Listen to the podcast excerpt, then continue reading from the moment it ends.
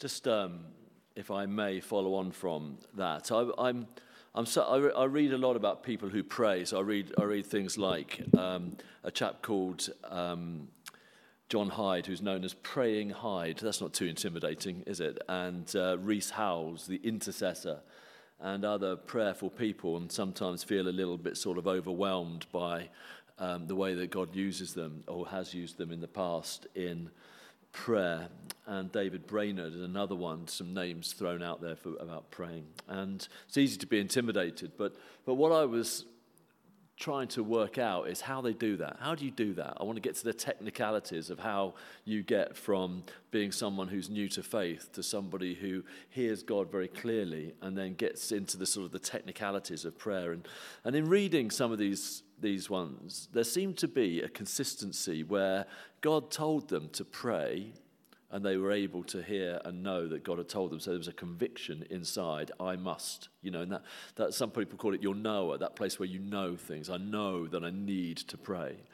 And then what happens very often is that they then begin to pray and lay it before the Lord and just keep on asking God to intervene. God, would you intervene? God, would you intervene? And it seemed to me that they keep doing that and keep doing that and keep doing that until they know in their spirit or in their knower that God has heard and they don't need to pray anymore. It seems to be a consistency across these different books as I've read and their experience. And I have to say that in praying, in that situation Pete was mentioning last Sunday afternoon and last Sunday evening, the text Pete said that I sent when it was never in doubt, a little bit flippant, yes, probably, but I've never really had that experience where I've been in a place of praying and I felt the heavy burden of the praying, and I've prayed and prayed, and the heavy burden has actually lifted and gone away, and I felt that I can't or don't need to pray anymore. That's very rarely, if ever, happened to me before.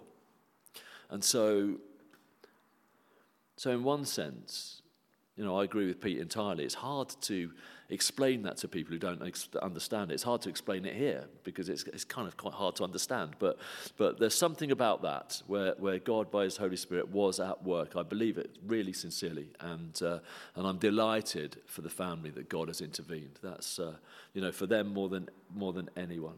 I'm really pleased. So unless anybody else doesn't want me to preach on Ephesians, I'm going to crack on. So we're going to turn to Ephesians chapter 2. I need one of those blue Bibles. Thank you. I've got my favourite Bible here, and it's not quite the same.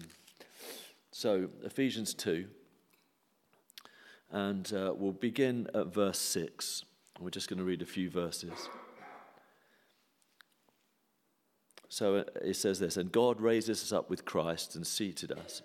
God raised us up with Christ and seated us with him in the heavenly realms in Christ Jesus, in order that in the coming ages he might show the incomparable riches of his grace expressed in his kindness to us in Christ Jesus. For it is by grace you have been saved through faith, and this is not from yourselves, it is the gift of God, not by works so that no one can boast. For we are God's handiwork, created in Christ Jesus to do good works which God prepared in advance for us to do. So the last couple of weeks we've been reading through these words, and they're really, really important. For me, these last few verses here of this passage, 8, 9 and 10, is the antidote to some of the great misunderstandings and misconceptions of the church. Those who would say that the church is about being nice and full of nice people, and those who think that the church is full of those who will behave in a religious fashion.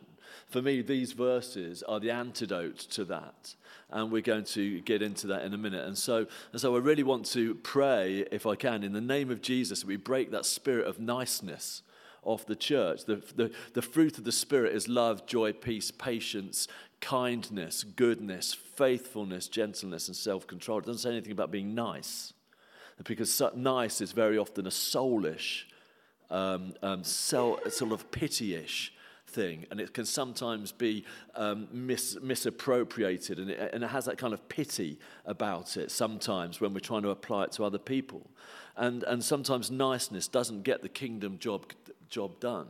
And the other thing is about this kind of spirit of religiosity, where we behave in a certain religious fashion, as if that is going to somehow bring in the favor and the presence and the blessing of God. Somehow, because we go to church, that's enough. Because we sit in the chairs or the pews, that's enough. Because we take communion or listen to the sermon or sing the songs or occasionally say a prayer, that's going to be sufficient. But actually what Paul is saying is that these things aren't sufficient.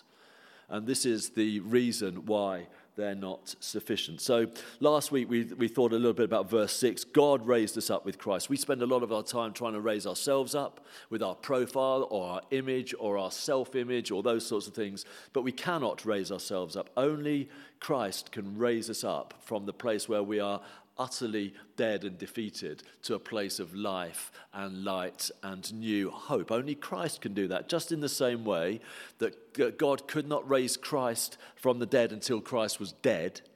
He had to be dead, not mostly dead, not unconscious, but he had to be dead and buried in the ground. He had to be finished with his old life, and he was being raised up from death, and then he was seated at the right hand. God cannot raise us from death until we realize that we are dead, and we realize that sin has killed us, that we recognize that we are without hope and without God in the world. As soon as we think that Jesus is going to, God is going to raise us in order that he's going to boost our ego or boost our self-esteem, we've missed it. The only thing that Paul promises here is that when we are dead, Christ will make us alive, not that he will make us nice or better. He hasn't come to make good people better. He has come to make dead people alive. That's the truth, isn't it? And so the church, where we think the church needs to be full of nice and good people, well, yeah, okay, but we begin by being dead. Because otherwise, the really broken and lost people will never find Jesus, will they? Because they come and they look in the church and they think, I can never be nice like them. Look at all them nicely dressed. That's why I don't dress nicely, because I want to be attractive to other. Anyway, that's another thing. The people are put off by the niceness of the church. It should be a place where the broken come to be mended, where the dead come to be brought alive, where those who are lost come to be found, not where the nice come to have decent coffee. Do you see what I mean? So we God can't raise us from the dead until we're properly dead, and then what he does is he seats us with him in the heavenly realms in Christ Jesus, and that's the sort of thing I was talking about with Pete, that spiritual things start to happen. When you have been dead and you've been raised to life in Christ, and the Holy Spirit falls on you and enables you, you suddenly start to hear God speak. You suddenly start to know in your knower the things that you should do. Your conscience comes alive. You see things with bright colors and vivacity. You start to come alive to the spiritual things around you. And God speaks to you in dreams and in visions and in prophecies and through the scripture and through other people. And suddenly spiritual things, you like Pete was saying, spiritual things are happening and coincidences occur, and you find yourself at the right place at the right time and speaking to the right person and bumping into that person that you had a dream about. Spiritual stuff begins to happen as you are raised and you are seated with Christ in heavenly realms. Spiritual things. But then if we just crack forward to verse 8.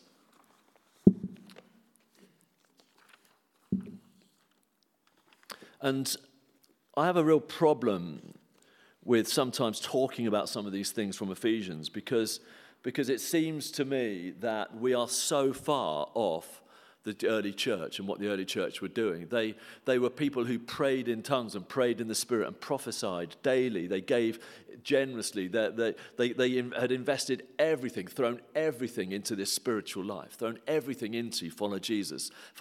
They had really burnt their bridges and thrown it all into that. And very, very few people that I know, including myself, have really gone as far as that. And so sometimes it's hard to imagine what they're talking about, because it's almost like they're ministering and living on an entire different level, even though it's a level that we should be operating at.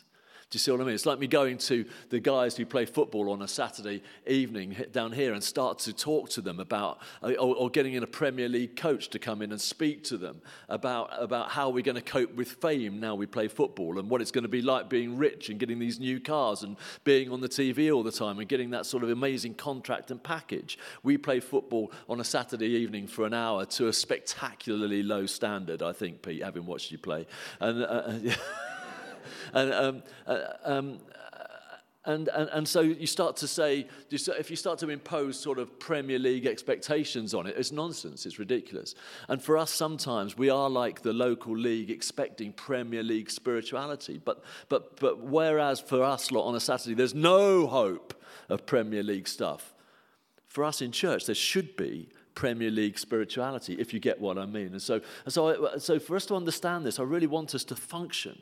To be pressing into, if you want to understand Paul in Ephesians, pray more, do more spiritual things, listen to God more, read the scripture more, pray in the spirit, pursue spiritual gifts, seek the presence of God, do those things even more, and begin to see him at work. So going on then to verse 8, for it is by grace, undeserved favor, that you have been saved. By grace you have been saved. And I want to go back to what I've said previously about being saved. This, for those of us who are nice, our prayer for salvation is mostly that God will save us from not getting that holiday that we want because of the coronavirus, or that we, that God will save us from the absence of quinoa from the shelves of Waitrose. Whereas for Paul, salvation is from death and darkness and the demonic and hell. And he's seen people who were demonized, and he's seen people who lived through Roman Empire and Roman philosophy and the sheer hell of their lifestyle, of their sexual behavior, and of their slavery, and of their brutality and their violence. And for him, salvation is from the darkness and the corruption of the heart and of the system and of the behavior. And for some of us, we need to realize that salvation is from something deep and dark and deadly rather than from something which is trivial. Some of us, it's about something. Salvation here, salvation from something bad. Do you get it? Something bad. So it's not about we're being saved from something good. Thank goodness, Bruna, you saved me from getting that decent holiday. Thank goodness, Mavis, you saved me from that promotion. I was just about to get promoted, but you rang in and you made sure I didn't quite get it. Thank you so much for saving me from that opportunity and that promotion. Thank goodness you saved me. Thank goodness you saved me, Tim, from getting that brilliant holiday I've been looking forward to. What a load of nonsense. Get it in our heads that we're being saved from death, from eternal death, separation from God forever.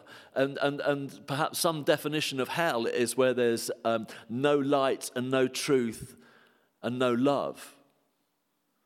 Do you get that? No light and no truth and no love. So that's darkness and confusion and chaos and hate and anxiety. Some people live in those places already. And this salvation Paul is talking about is that we are being saved from that, not because we deserve it, but because God has come and rescued us. He has reached out and found us. We are in a hopeless condition, and he has saved us and rescued us. And it is a physical, spiritual experience. When I became a Christian, when I was saved, if you like, sounds a bit American evangelical, but it's the truth of the matter. I was saved from sin when I was 18-ish, 17 and a half-ish. And I didn't know much about sin, but I do know what happened when I put my trust in Jesus Christ, and he took so much of that weight and that anxiety and that emptiness away and filled me with his presence and helped me from then to stop sinning in certain ways. And then I have to begin to walk out that salvation, live it out, work it out. For it is by grace you have been saved. And this is a gift of God through faith. If you turn to the book of Hebrews, it tells us a little bit about faith. Hebrews chapter 11. And that is on page 1209.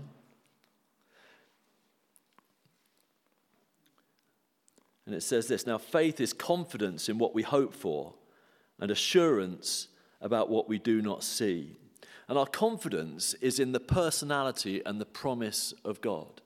That's what our confidence is. Our faith is in the personality and the promises of God. Our confidence isn't in ourselves. It's not in the erratic nature of the people around us or the world we live in. It is in the promise of God that he has promised. And his Holy Spirit as a down payment in us is that kind of deposit of something which he's promised. If we say to our kids, and we have done this in the past, we are going to Euro Disney, which isn't the journey to heaven on earth, by the way. It's more likely the other thing that Chris Rea sang on. This is the road. Anyway, if they know that, they have their confidence in us that we've got tickets and we're going to get them to Paris, and then we're going to get them on that ride where you go around in a boat and you sing "It's a Small World After All." For those of you who've ever been there, don't do it. So they have confidence in us that we promise that they're going to get there. They haven't seen it. They don't know that we're going there. Well, they know we said we're going there, but they don't know from looking at the road. They know that we've gone on the train. They know that we're in France. They know that we're heading towards Paris, but they still don't know until we arrive at the destination. But they have confidence because that's what we've promised. And so that's the same, really, that we have confidence that we are being saved not only for heaven but for life now. And we have that Holy Spirit in us which gives us that foretaste, and we are on our way moving with God. For it is by grace you have been saved through faith, and this is not from yourselves. So in the same way that salvation is a gift from God, and it's not something we can achieve by being nice or by being good or by being religious, faith itself doesn't come from us. It's not something we whip up. It's not something we inherit in our genetics. How many of you were brought up in a Christian family? Put your hands up. A church family. Okay. You don't inherit faith genetically. It doesn't come through the bloodline. It is not something that you gain from your parents, like a big nose or flat feet. What you get, this is something which God gives as a gift. He gives it as a gift. Salvation is a gift. Here is salvation for you. You can't earn it. You can't buy it. You can't achieve it. Salvation is for you. I'm going to rescue you from your sin and the consequences of your sin and the way it affects your mind and your will and your emotions. I'm going to rescue you from it. And in order for you to experience it, I am also going to give you this gift of faith. Here is faith for you in order that you might be able to live in it. It is a gift from God. Also, that's what Paul says, is through faith. And this is not your own faith. It is the gift of God, not by works, so that no one can boast. If you turn back a few pages to 2 Corinthians.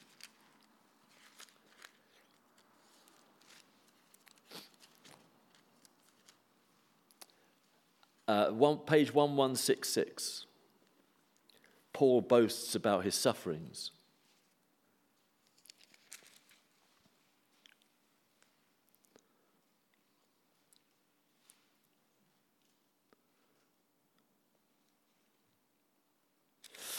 Yeah, he says this, verse 16, I repeat, let no one take me for a fool, but if you do, then tolerate me just a little a fool, so I may do a little boasting. In this self-confident boasting, I'm not talking as the Lord would, but as a fool. Since many are boasting in the way the world does, I too will boast. You gladly put up with fools, since you're so wise. Paul being a bit sarcastic and rude here. In fact, you even put up with anyone who enslaves you or exploits you or takes advantage of you or puts on airs or slaps you in the face. To my shame, I admit that we were too weak for that. Whatever anyone else to boast about, I am speaking as a fool, I also dare to boast about. Are they Hebrews? So am I. Are they Israelites? So am I. Are they Abraham's descendants? So am I. Are they servants of Christ? I'm out of my mind to talk like this. I am more. I have worked much harder, been imprisoned more frequently, been flogged more severely, been exposed to death again and again. 5 times I received from the Jews the 40 lashes minus one. 3 times I was beaten with rods. Once I was pelted with stones. 3 times I was shipwrecked. I spent a night and a day in the open sea. I have been constantly on the move. I've been in danger from rivers, in danger from bandits, in danger from my fellow Jews, in danger from Gentiles, in danger in the city, in danger in the country, in danger at sea, and in danger from false believers. I have laboured and toiled and have often gone without sleep. I have known hunger and thirst and have often gone without food. I have been cold and naked. Beside everything else, I face daily the pressure of my concern for all the churches. Who is weak and I do not feel weak? Who is led into sin and I do not inwardly burn? If I must boast, I will boast of the things that show my weakness. The God and Father of the Lord Jesus, who is to be praised forever and knows that I am not lying. Paul often speaks about his own frailty and his own weakness. He had much to boast about, but he says that we cannot boast about our works. So here we have it. For those of us who think that being nice and doing all those nice things is going to be the answer to get us into heaven, Paul says you cannot, because we are so naturally boastful about ourselves. Look at me, God, I have earned and achieved all of this. Verse 9, not by works so no one can boast. We are not saved by works, but actually, if you look at verse 10, we are saved for good works. Let me just say that again. We are not saved by works. When I say works, that is all those, feeding the poor, being generous to others, giving our money, being religious in our practice. We're not saved by any of those things. We are saved for good works. For we are God's handiwork, created in Christ Jesus to do good works, which God prepared in advance for us to do. So, as we begin to think about what this looks like, we turn to the book of Philippians, chapter 2, page 1179.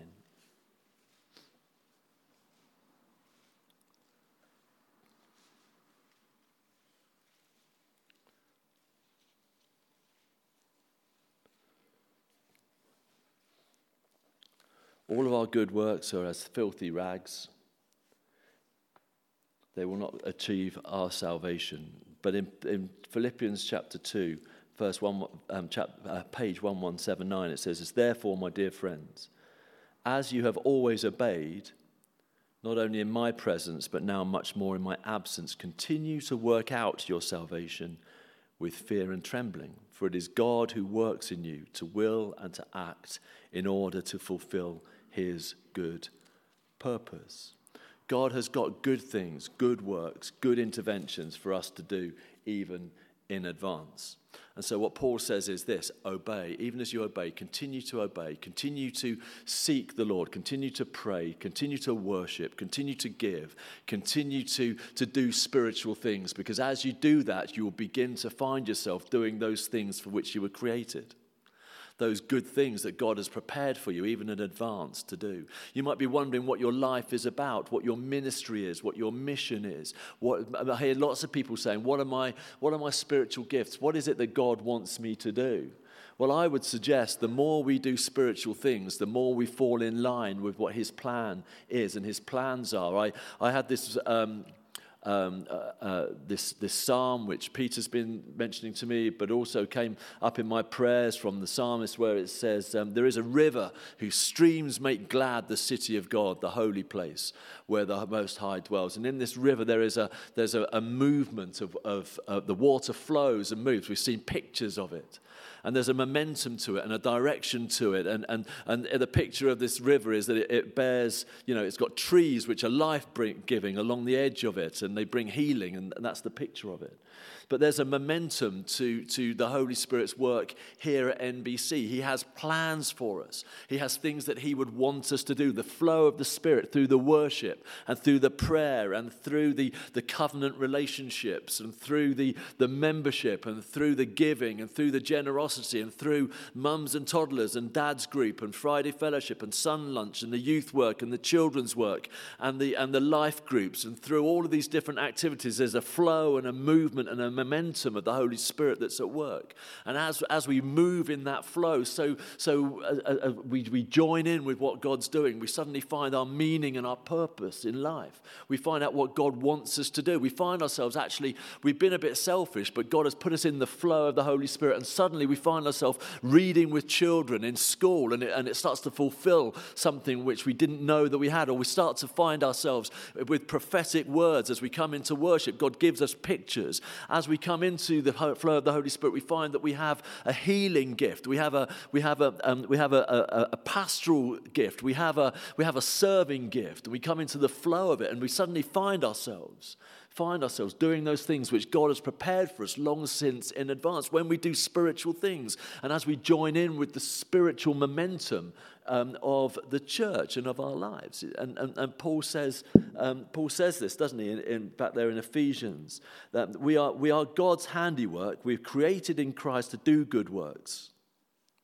We're not saved by doing those good works, but we're created to do those good works, to join in with him, to be ones who pull in the kingdom of the future into the present. We know that there is corrosion, and there is sin, and there is selfishness, and there is drought, and there is famine, and there's in some places there's no medicine, and there's abuse, and there's violence, and there's despair, and there's depression, and there's suicide, and God has called some of us, as we do spiritual things, to intervene, to get involved by prayer, and continue to pray, and praying in the Spirit, and stepping out in faith, to be involved, to be the antidote.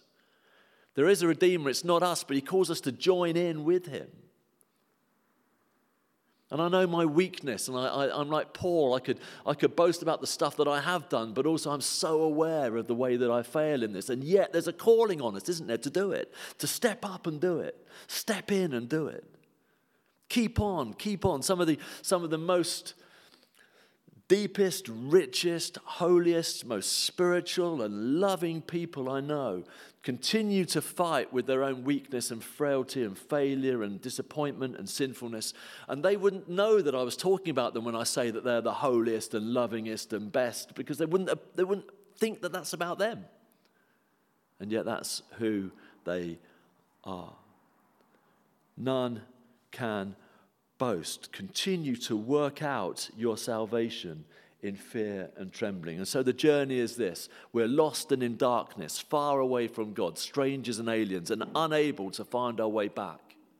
He comes and he finds us, and he rescues us, and he washes us, and he cleanses us, and he seats us we're seated with the Father in heaven, with Christ in heavenly realms. And as we begin to do those spiritual things, so we begin to find ourselves walking in the paths that he would have for us to walk, meeting with the people that he would have us meet with, stepping in those ways of faith and the things of heaven, which are going to transform the society and the community around us. I really think this is true, but none of it really for any of us begins until we die to ourselves, until we recognize that we are lost without Christ, and he comes to us and he rescues us there. Let's say a prayer now.